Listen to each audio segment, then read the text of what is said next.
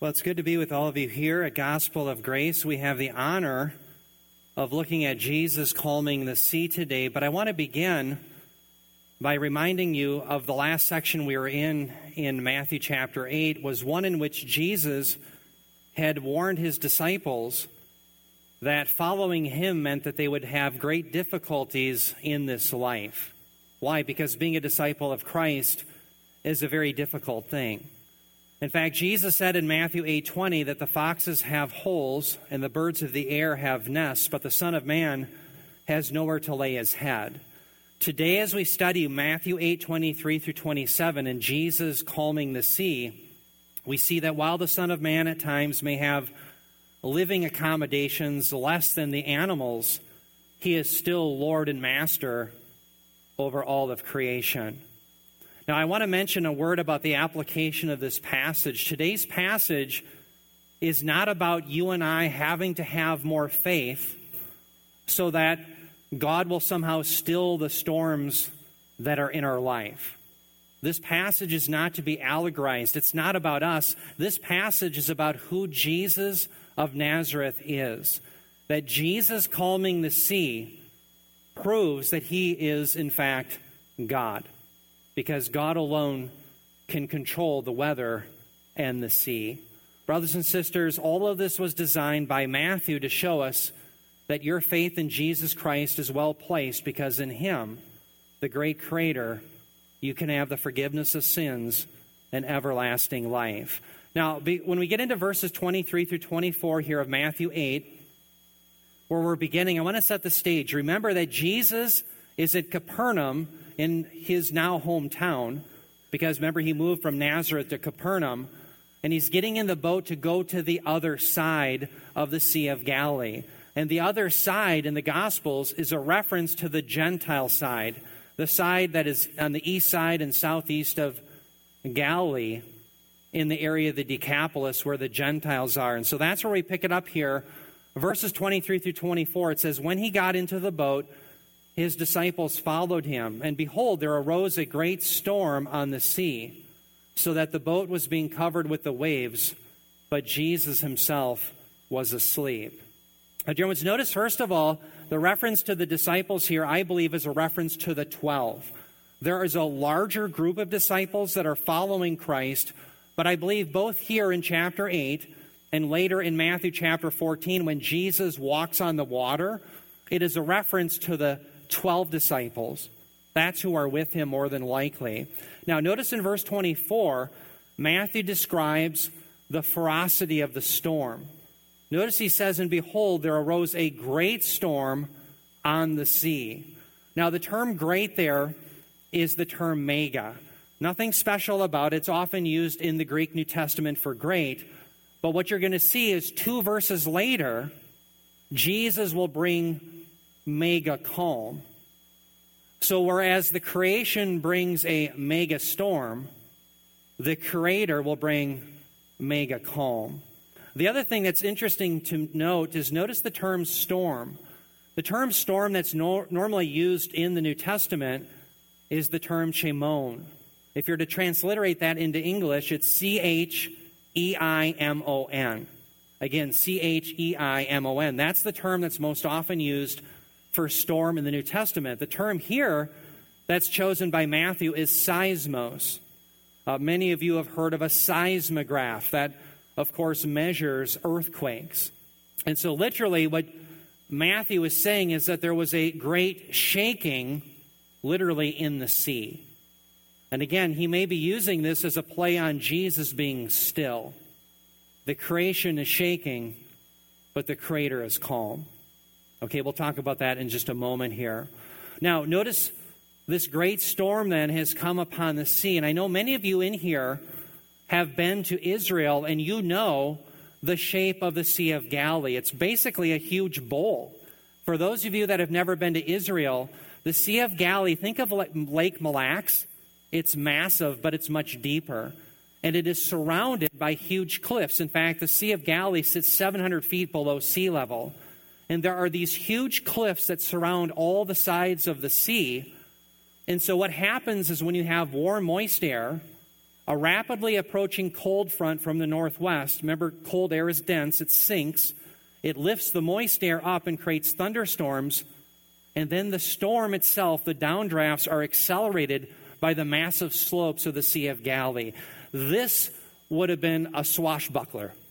It would have been a nasty storm indeed. And the reason I'm focusing on the details is it explains how it is that seasoned fishermen, men who spent many a years on this lake, like Peter, James, and John, how is it that they could be taken off guard by such a storm?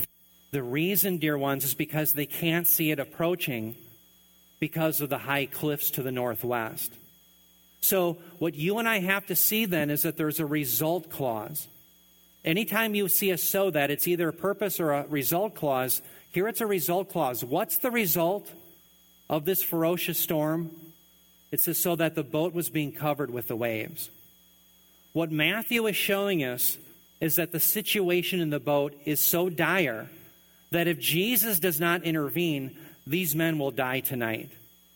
That's the picture that you have to have in your mind. There is no question about the dire situation of the boat. There is no question about the ferocity of the storm. The only question is how will these disciples react? Will they panic as human beings we're all prone to do?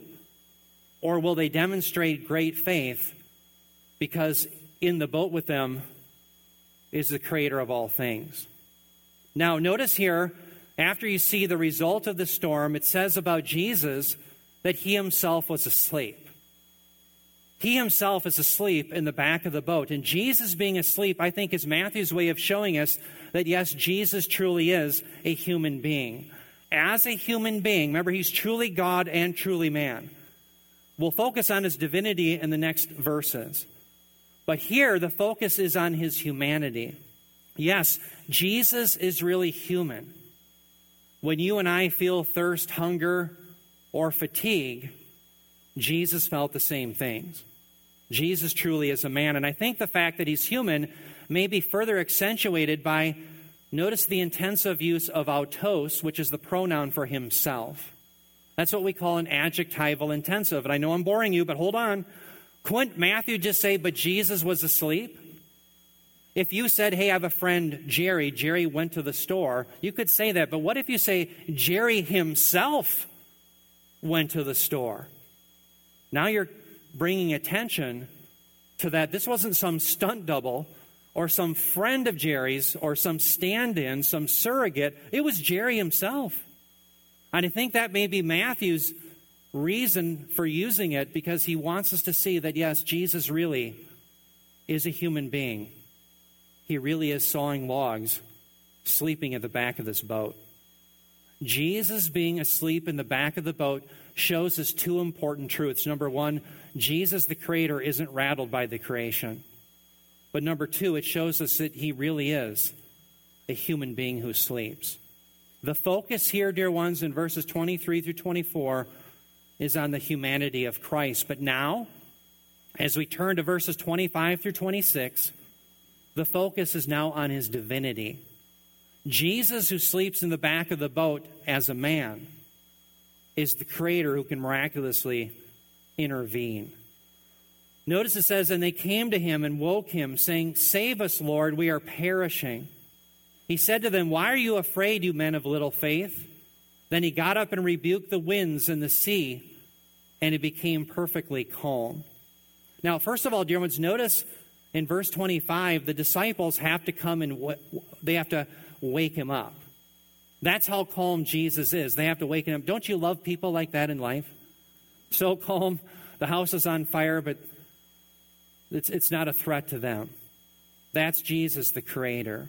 But notice here the panic that they are in. They say, Save us, Lord, we are perishing. Literally in the Greek, there's three words. And that's all you have is three words. It begins with Kyrie, Lord, the vocative case. They address him. Then it's sozo, save and then apolumi, perishing. Three words. That's all it is. Lord, save us, we're perishing. Now, the brevity of that is designed by Matthew to show the absolute panic that these men are in. These seasoned fishermen, remember, these are men who spent thousands of hours on this lake in boats just like this. And they have done all they can to right the boat. And they know with their great experience that if Jesus doesn't intervene, they're going to die that night.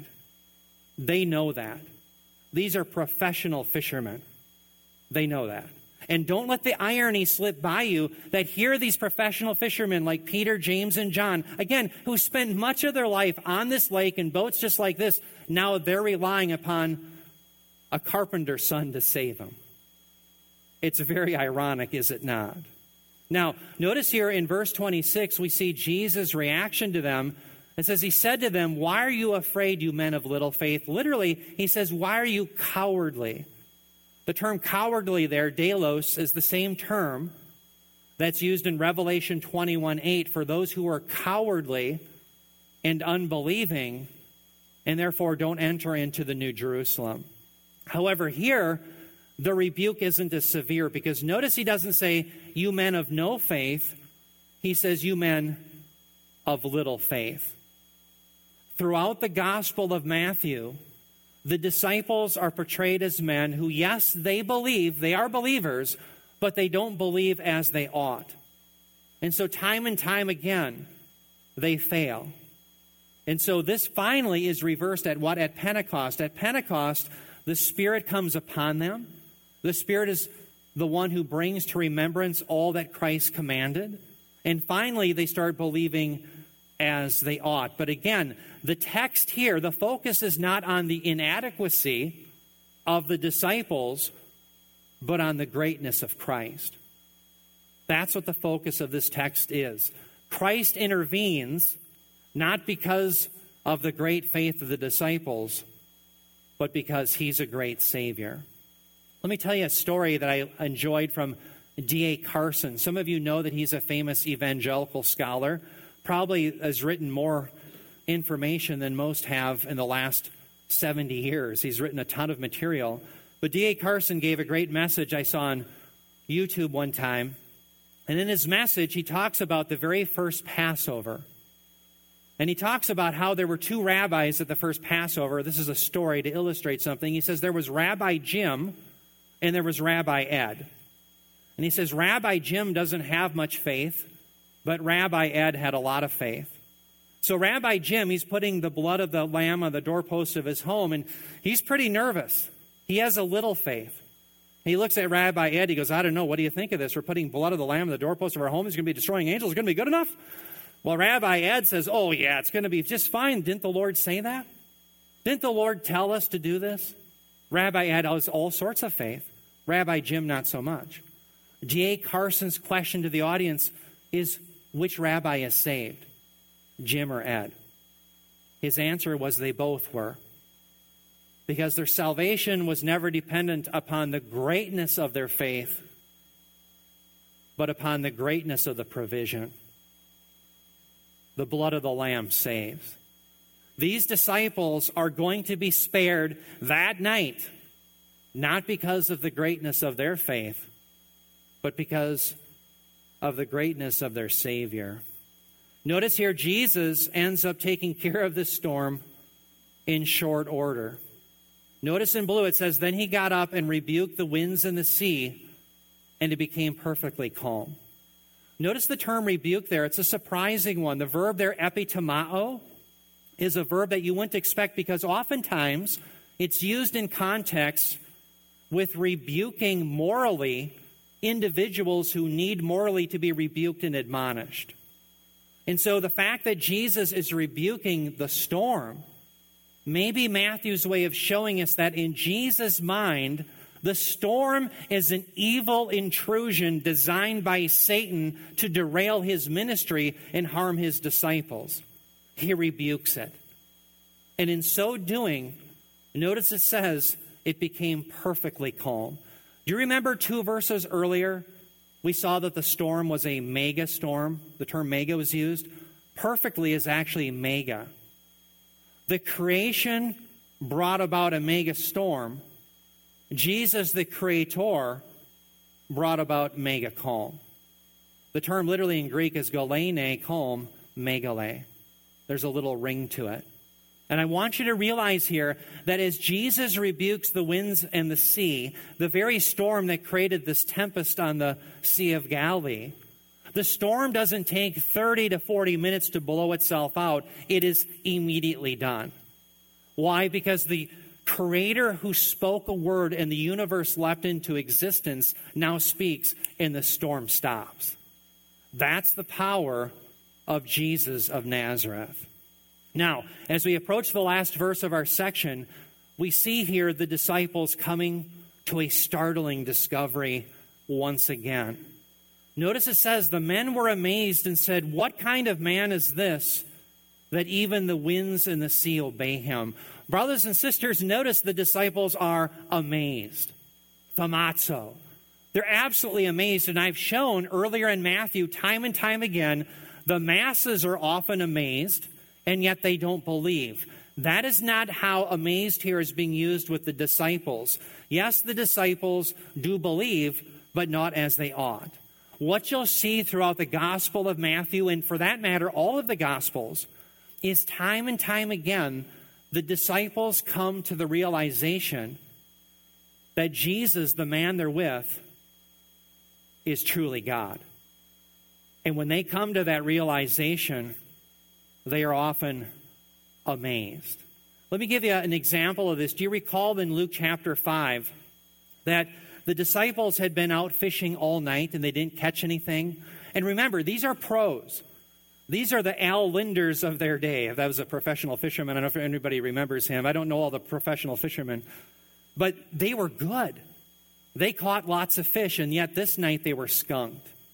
Well, remember in the morning, Jesus meets them. He's on the shore and he kind of yells out to them, Hey, cast your net on the other side.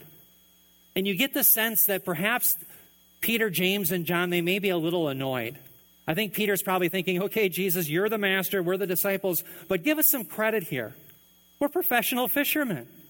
But nonetheless, to humor them, they throw the net on the other side, and lo and behold, they catch so many fish, the nets can hardly contain them. And you remember that it dawns on Peter afresh just who Jesus is. Do you remember what he says in Luke 5 8? He says, Lord, depart from me, for I'm a sinful man. What's so fascinating is oftentimes when you see the disciples realize who Christ is and they're amazed, they're often more fearful of him than they were of the storm.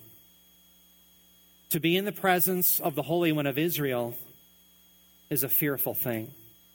His power on display. And I love the question that they asked.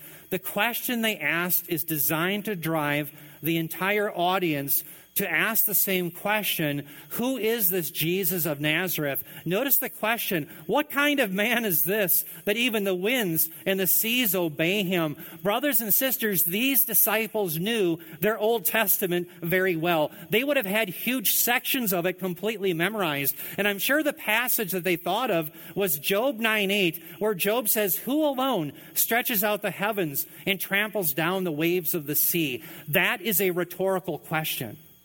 The rhetorical question demands only one answer. What's the answer? Yahweh. The only one who can trample down the waves of the sea is Yahweh. Jesus tramples down the waves of the sea. Who must he be? He's Yahweh. He's the living God. That's who he is. And, brothers and sisters, this question, what manner of man is this that even the winds and the seas obey him, confronts the whole world. Every human being is confronted with this question. You're confronted with it today. Everyone listening to me, you are confronted with this question What manner of man is this that even the winds and the seas obey him? And there's only two possible answers to it. You can harden your heart and say, I want nothing to do with him. I'll go my own way, thank you. Or you can trust in him for the forgiveness of sins and everlasting life. The real question is you're all in a storm. I am too. Are you going to trust in the Creator? Or are you going to trust in yourself? Brothers and sisters, thus far in our studies in Matthew, We've seen Jesus demonstrate his mastery over leprosy, over demons, over illness, and now over the creation itself. Why? Because in the person and work of Jesus of Nazareth, we have God with us. That's the message that Matthew is delivering to us here today. Okay, well, I'm getting all fired up. Let's get to our applications. I got to settle down here. I have two of them here for you this morning In fact, I'm going to get a drink real quick. All right. Number one, we must understand that Jesus is both truly God and truly man in one person and operates from either nature. Let me talk about a word about discipleship. You know, over the years that I've been a pastor, I'll often have people that will come up to me and they say, Hey, Eric, doesn't discipleship kind of look like getting in person with somebody, spending copious amounts of time with them, going to ball games, doing this and that. Well, what's very interesting is when we look at the definition of discipleship according to the Bible, it's teaching people the doctrines of Christ. How do I say that and by what grounds do I say it? Well, think about Matthew 28 19 through 20, the very end of the book. Jesus says, because he's been given all authority, he says, Go therefore and make disciples of all nations, baptizing them in the name of the Father, the Son, and the Holy Spirit and teaching them all the things that I have commanded you.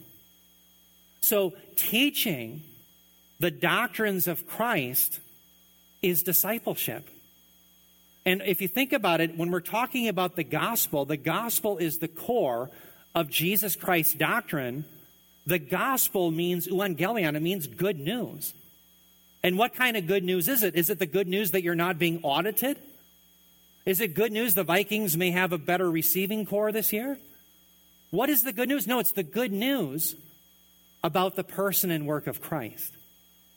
And so, if you and I are teaching people about who Christ is, what are we doing? We're doing discipleship. And so that's what Bob and I have vowed to do. We're going to teach the scriptures verse by verse, handle it in context. By the way, Bob gave a stirring Sunday school this morning about the importance of exegesis. Please, if you have an opportunity, listen to it. But the, the idea then is that we teach people who Christ is and what he has done. What are we doing? We're discipling them. This text, brothers and sisters, isn't about who we are, it's about who Christ is. That's the application of it. Listen to Craig Blomberg. Craig Blomberg, a great scholar in the book of Matthew, listen to what he says.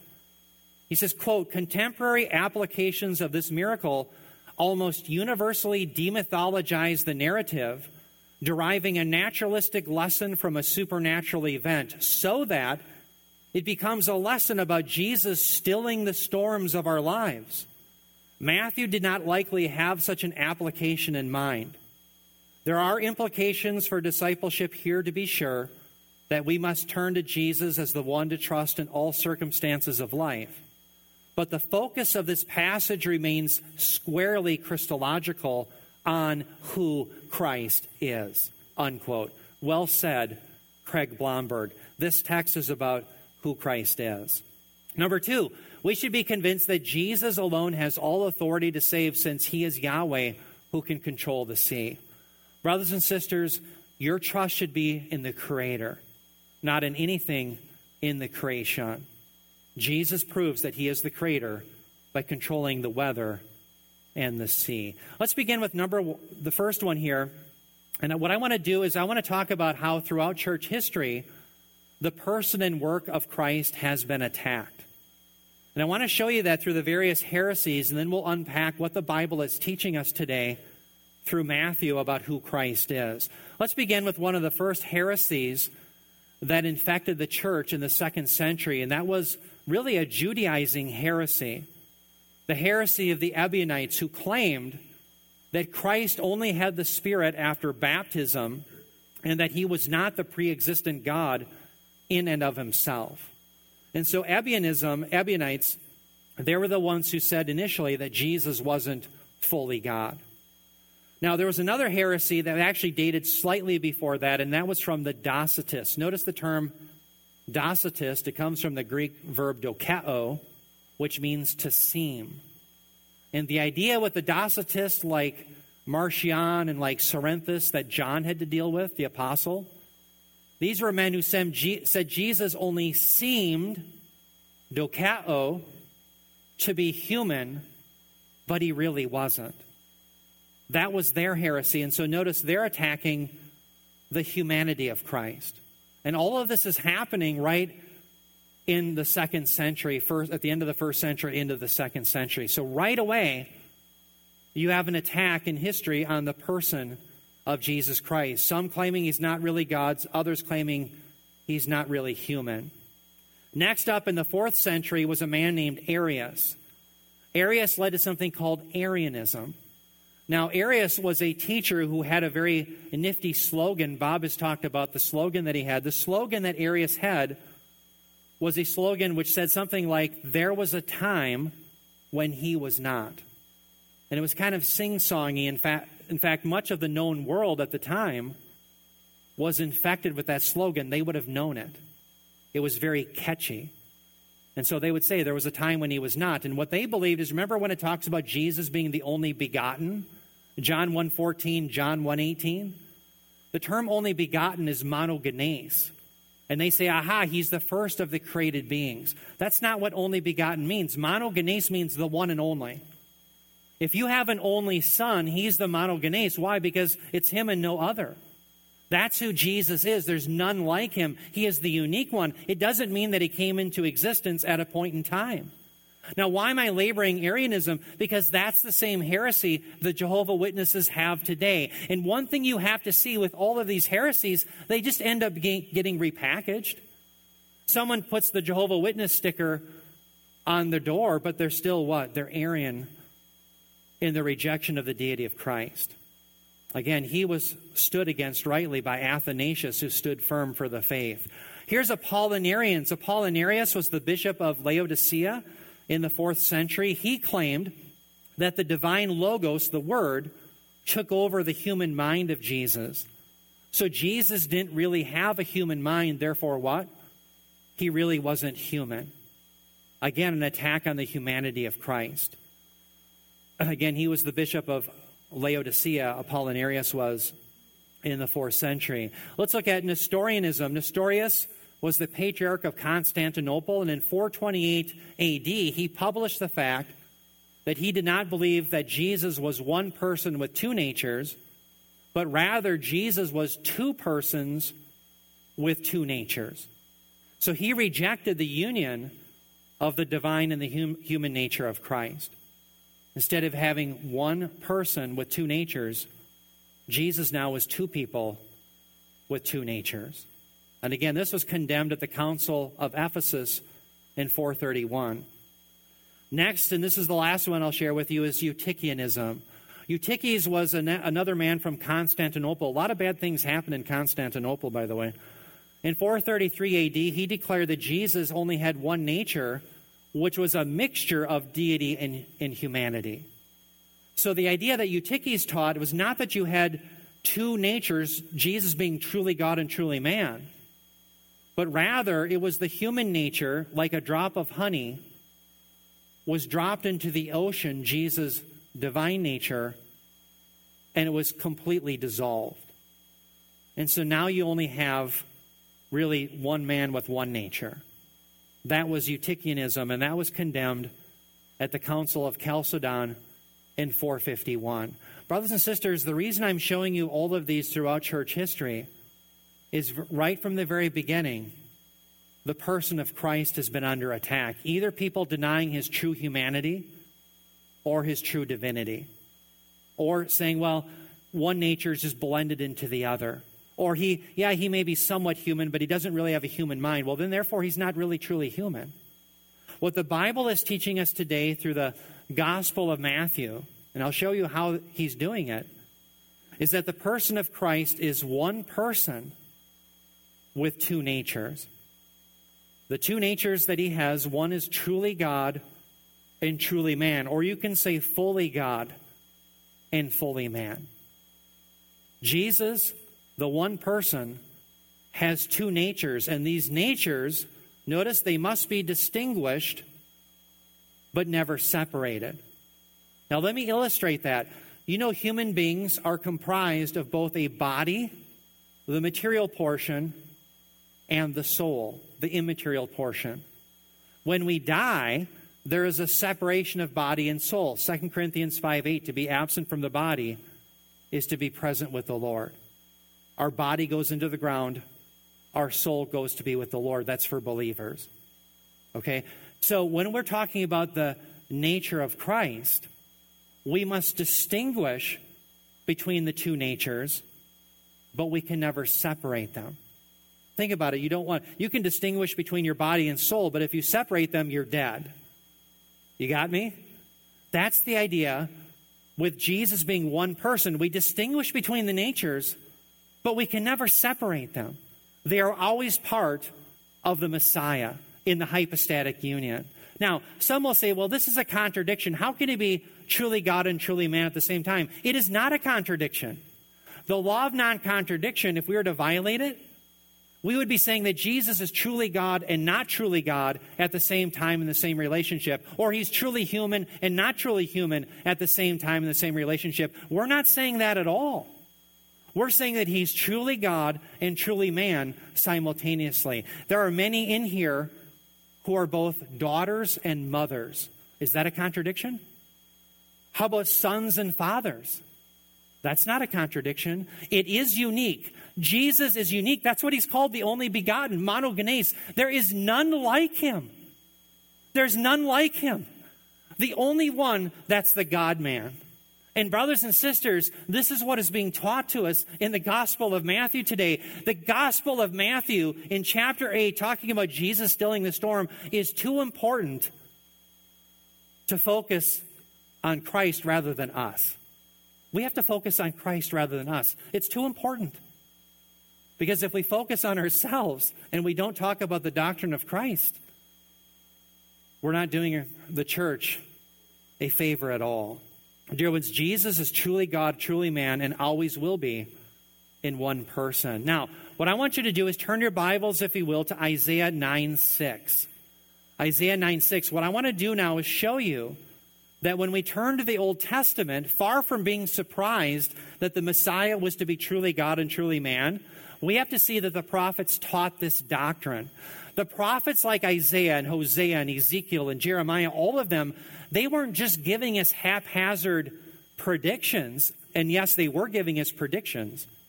But they were also teaching messianic doctrine, who the Messiah would be, where he would come from, what he would do. So notice here in Isaiah 9 6, hope you've turned there. Isaiah chapter 9, verse 6, here Isaiah is building off the Emmanuel prophecy of Isaiah 7:14. Who is this child that's going to be born of the virgin? Well, he's giving you more doctrine, more teaching about who he is. Notice the prediction. It's a prediction and it's doctrine. Here's who the Christ will be. It says Isaiah 9 6 For a child will be born to us, a son will be given to us, and the government will rest on his shoulders and his name will be called Wonderful Counselor, Mighty God, Eternal Father, Prince of Peace. Notice that this Messiah, this Emmanuel child of Isaiah 7:14 is really going to be a son. He's going to be a child, a son that will be born to us. But notice right after that stressing his humanity, notice he's also going to be called what? Wonderful Counselor. Let's stop there with the term wonderful. The term wonderful there, Pele, if you're to transliterate it, P E L E in the Hebrew, I would render that miraculous. I would render that phrase, in fact, a miraculous counselor, a miraculous worker. The term Pele, remember, that's used of God rebuking Sarah earlier in the book of Genesis. Do you remember in Genesis where Yahweh is, he's actually in angelic form? I believe it's the pre incarnate Christ. You have the angel of Yahweh. And he confronts Sarah saying, You laughed at me. Remember, she scoffs at the idea that her being so old, would she would be able to have a child. And so she laughs, and the Lord, all caps, it's Yahweh, he calls her on the carpet for it. She says, I didn't laugh. He says, Oh, but you did.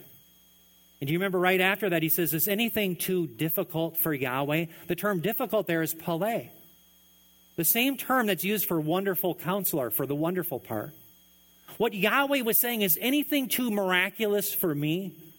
Can I not take a dead womb and bring forth life? Of course he can.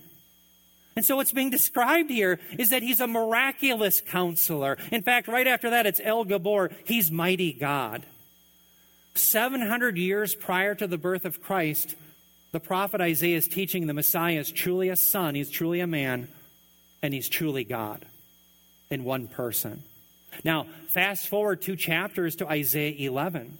Please turn your Bibles to Isaiah 11. We're going to look at verse 1 and 10. You might think that's somewhat strange, but you'll see why. Let's look at Isaiah 11 1 and then verse 10. But again, this is still giving us doctrine about Christ, who the Emmanuel child is of Isaiah 7:14. So Isaiah 11:1, we see that the Messiah is the shoot of David. Isaiah 11:10, he's the root of David. And it's what's it forms what's called an inclusio. So notice what it says in Isaiah 11:1. It says, "Then a shoot will spring from the stem of Jesse, and a branch from his roots will bear fruit." The image of the Davidic kingdom at this time in history is that it was a mighty cedar tree that had fallen. And you ask yourself, well, how is it going to be rectified? Well, God is going to bring a little a little shoot up with inconspicuous beginnings, but he is in fact going to be the Messiah. Notice the term shoot, it's koter. And notice he's from the stem of Jesse. Who's Jesse? Well, that's David's father. So, this is a fancy way of saying God is going to bring the shoot of David, someone who is a descendant of David. He's a human being. Nine verses later, notice Isaiah 11:10. By the way, this passage in Isaiah 11:10 is really referring to the millennial kingdom. Isaiah 11:10 it says, "Then in that day, the nations will resort to the root of Jesse." Who will stand as a signal for the peoples, and his resting place will be glorious. Now we don't have the shoot of Jesse, or Jesse, which is David. Remember David's father. Now we have the root, Shoresh, the source of David. How can you have one person who comes from David, the shoot, also be the source of David, the root? The answer is the God man. This is the same quandary that Jesus in Matthew 22 puts the leadership of Israel into. Remember, Jesus is playing that famous that famous game show, Stump the Sadducees, Pharisees, and Scribes? And it goes something like this He says, Whose son is the Messiah? And they have something down. They say, Yes, he is going to be the son of David. And they get that right. Ding, ding. They win a 100. But then Jesus asks, well, then why does it say, and he cites Psalm 110.1, that the Lord said to my Lord, remember who's writing this? This is David, who's king over all the earth. He's the king of Israel. The Lord said to my Lord, writes David, sit at my right hand until I make your enemies a footstool for your feet. And Jesus asked the question, how is it that the Messiah then is David's son, and yet he calls him my Lord? And you know what they said? They said, Game over, we're going home. They couldn't answer.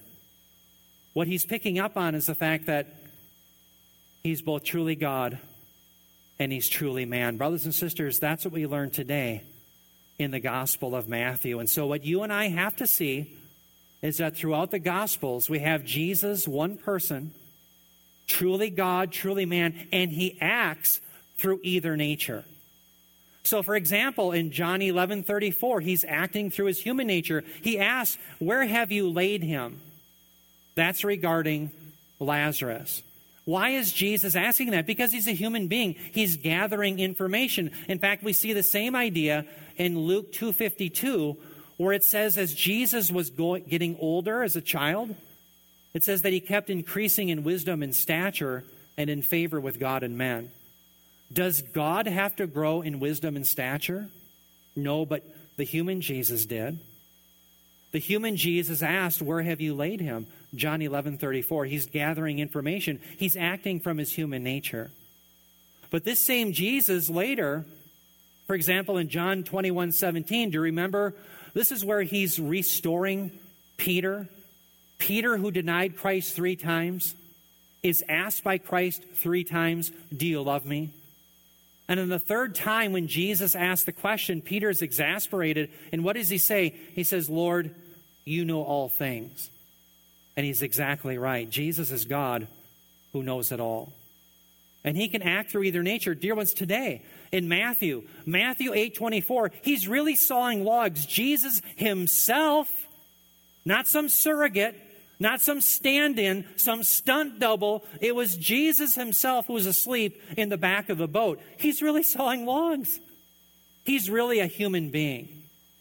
But this same Jesus, the next moment, verse 26, he says, Peace be still. Or as Matthew records it, epitimao, he rebukes the winds and the sea, and it's all done. Why? Because he's really God. The point is that one man with two natures, truly God, truly man, he will act through either nature.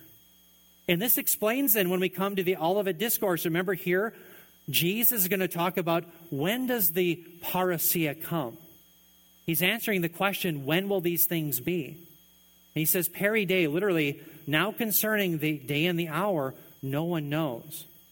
Not even the angels of heaven, nor the Son, but the Father alone. We have to affirm that the Son, in his divinity, he knows all things. But if he acts in his humanity, he can rightly say that. And he acts through either nature. And so this explains then why he can say neither the Son. He's acting through his human nature, and it is part of God's providence that God will not reveal to us the timing of the Lord's return. It's not for us to know. So if anyone says to you, I know he's coming on such and such a date, no, you don't know that. Because the Lord alone knows that. The Lord knows alone the time of his coming. Brothers and sisters, Jesus Christ in the hypostatic union is always going to be one person, truly God truly man, and he will act through either nature. That is the way the God man will forever be. Praise be to God. All right, now let's move on then to our second point, and that is one of the things that I think we've been shown here today by Matthew is that Christ certainly has authority over all of creation because he has the power to still the storm. And I think this should be a powerful lesson in our lives today as we have many world leaders who are claiming the ability to calm the storm, as it were, through climate change. They have all these policies in which they're going to take over the weather. They're going to be the ones who still the seas. In fact, Barack Obama, after receiving the nomination to be the Democrat candidate back in 2007 and 2008, he boasted this. He said, quote, This was the moment when the rise of the oceans began to slow and our planet began to heal, unquote. For those who knew their Bibles, we knew this was an arrogant boast. For those that didn't know their Bibles, they went on their merry way. Trusting in men, trusting in government, trusting in institutions, trusting in the creation rather than the Creator who is forever praised. But let's look at what the scriptures say. Psalm 65, 5 through 7. The psalmist says, By awesome deeds you answer us in righteousness, O God of our salvation. You who are the trust of all the ends of the earth and of the farthest sea, who establishes the mountains by his strength, being girded with might, who stills the roaring of the seas, the roarings of the waves, and the tumult of the peoples. Brothers and sisters, who controls the waves of the sea? It's God alone. The world's oceans and the climate aren't sustained by Al Gore or John Kerry or the IPCC, the International Panel on Climate Change. It's God alone. It's God alone. That is inherent to a Christian worldview. If you don't have that view, you don't know the scriptures. It's God alone who controls the environment. It's God alone who controls the waves of the sea. We see it in Psalm 89. Psalm 89, all about the greatness of God and the wonderment of the Davidic covenant. In Psalm 89, 8 through 9, it says, O Lord, God of hosts, who is like you? Almighty Lord, your faithfulness also surrounds you. You rule the swelling of the sea. When its waves rise, you still them. Who rules the sea? Is it the environmentalist? Is it John Kerry driving around in his private jet? No, it's God alone. And so when Matthew portrays Jesus as stilling the sea, he is showing us that, yes, Jesus of Nazareth is really God. He's the creator. And this is a theme that Matthew introduced to us in the very first chapter. In Matthew 123, remember he cites here from Isaiah 7:14, messianic doctrine. He said, "Behold, the virgin shall be with child and shall bear a son, and they shall call his name Emmanuel, which translated means God with us." Brothers and sisters, the fully the, the fullness of God incarnate is seen in the person and work of Christ. When the tragedies of life come, sadly, all the pagans have are sham artists to turn to. They have nothing but the creation to turn to. That's all they have. But you, dear brothers and sisters who have plumbed the depths of the scriptures and believed in its message, you know that your future is held exclusively and securely by the grip of Christ, who alone controls the waves of the sea. It's you who know that in Jesus of Nazareth, we really have God with us. That's who He is. Brothers and sisters, on this last slide, what I want to show you is the connection between Jesus being, again, truly man and truly God. I've mentioned this numerous times. And the fact that, yes, because he can control the sea, he is the only God who saves. First of all, truly God, truly man. Why does it matter? You might say, okay, who cares that he's truly man and truly God? Well, it matters a lot. If he, Jesus isn't truly man, he can't be our new representative. He can't be the new Adam. The first Adam sinned and brought us sin, death, and hell. The Apostle Paul portrays Jesus in Romans 5 as the new Adam. He's our new representative. And so that's why it says in Hebrews 4:15 that he was tempted in all things as we are yet without what? Without sin. Jesus as a human can be our new Adam, our new representative. But if he's not truly God, he can't save us. Why? Because Isaiah says so. The Lord says through Isaiah, He says, I, even I, am Yahweh. Remember, Yahweh is all caps. That's the covenant name of God. So He says, I'm Yahweh, and there's no Savior besides me. There is only one Savior, and it's not any man, it's God. If Jesus isn't God, he can't save you. If he's not a man, he can't represent you. That's why it's necessary. Now, I want to show you from Isaiah 50, verse 2, the very point that Matthew was making today, to show you again, it was in the Old Testament. It's not some Johnny come lately theology, it's been with us from the beginning. In Isaiah 49 14, it depicts the Israelites as asking the question, Where are you, God? It says, Zion will say, The Lord has forsaken me and the Lord has forgotten me. What Isaiah is depicting is one day in the future, the Israelites, because of their sin, God is going to bring judgment upon them by handing them over to the nations. Remember, Israel was to be a light to the nations. But because of their sin and idolatry, they became like the nations. And so God asked these questions in Isaiah 50, verse 2, to rebut this idea that He had failed them and rather point to their own sin and His own power. Isaiah 50, verse 2, He's answering the question right from Isaiah 49, 14. He says, Why was there no man when I came? Stop there. Why was there no man? Because every one of us are sinners in thought, word, and deed. Romans 3:23. When I called, why was there none to answer? Romans 3:10 says there's none righteous, no not one. In fact, there's none who seek after him. That's how bleak it is with humanity. That's why. So the problem isn't God. And now notice how he extols his virtue. He asks the question, is my hand so short that it cannot ransom or have I no power to deliver? Stop there. What is he asking? He's asking, can I not save? The obvious answer to the rhetorical question is, of course, he can save. And then what supreme evidence does he give? He says, Behold, I dry up the sea with my rebuke. And I'll just stop there. What's the answer that he alone has the power to save? He controls the waves of the sea. Dear ones, that's exactly the message that we got from Matthew here today. How do we know that Jesus Christ alone saves? Because he controls the sea. Brothers and sisters, whatever crisis you are currently in or whatever crisis you will one day face, remember that Jesus Christ has it all under control. You can trust in the one that even the winds and the seas obey. Let's bow our heads in prayer. Heavenly Father, Lord, we do thank you for revealing to us the power of your Son, that he really is the God man, and that our salvation is really found only in him. We thank you, Heavenly Father, for revealing this power so that in the dark days of life, we can have complete trust in him, that we have the forgiveness of sins and everlasting life. And we do pray, Heavenly Father, for our friends, our relatives, our coworkers, loved ones that don't know you. Heavenly Father, we pray that you would regenerate them.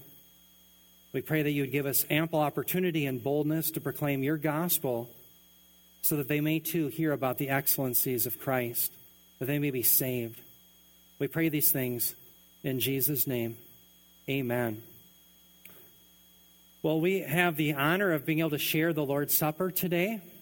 At the Gospel of Grace, we do believe that anyone who is a believer in Jesus Christ should be a partaker in the Lord's Supper. So, what you will do is the ushers will come to your row and they will usher you forward. We have a little cup of grape juice symbolizing the blood of Christ, and we have a wafer symbolizing the broken body of Christ.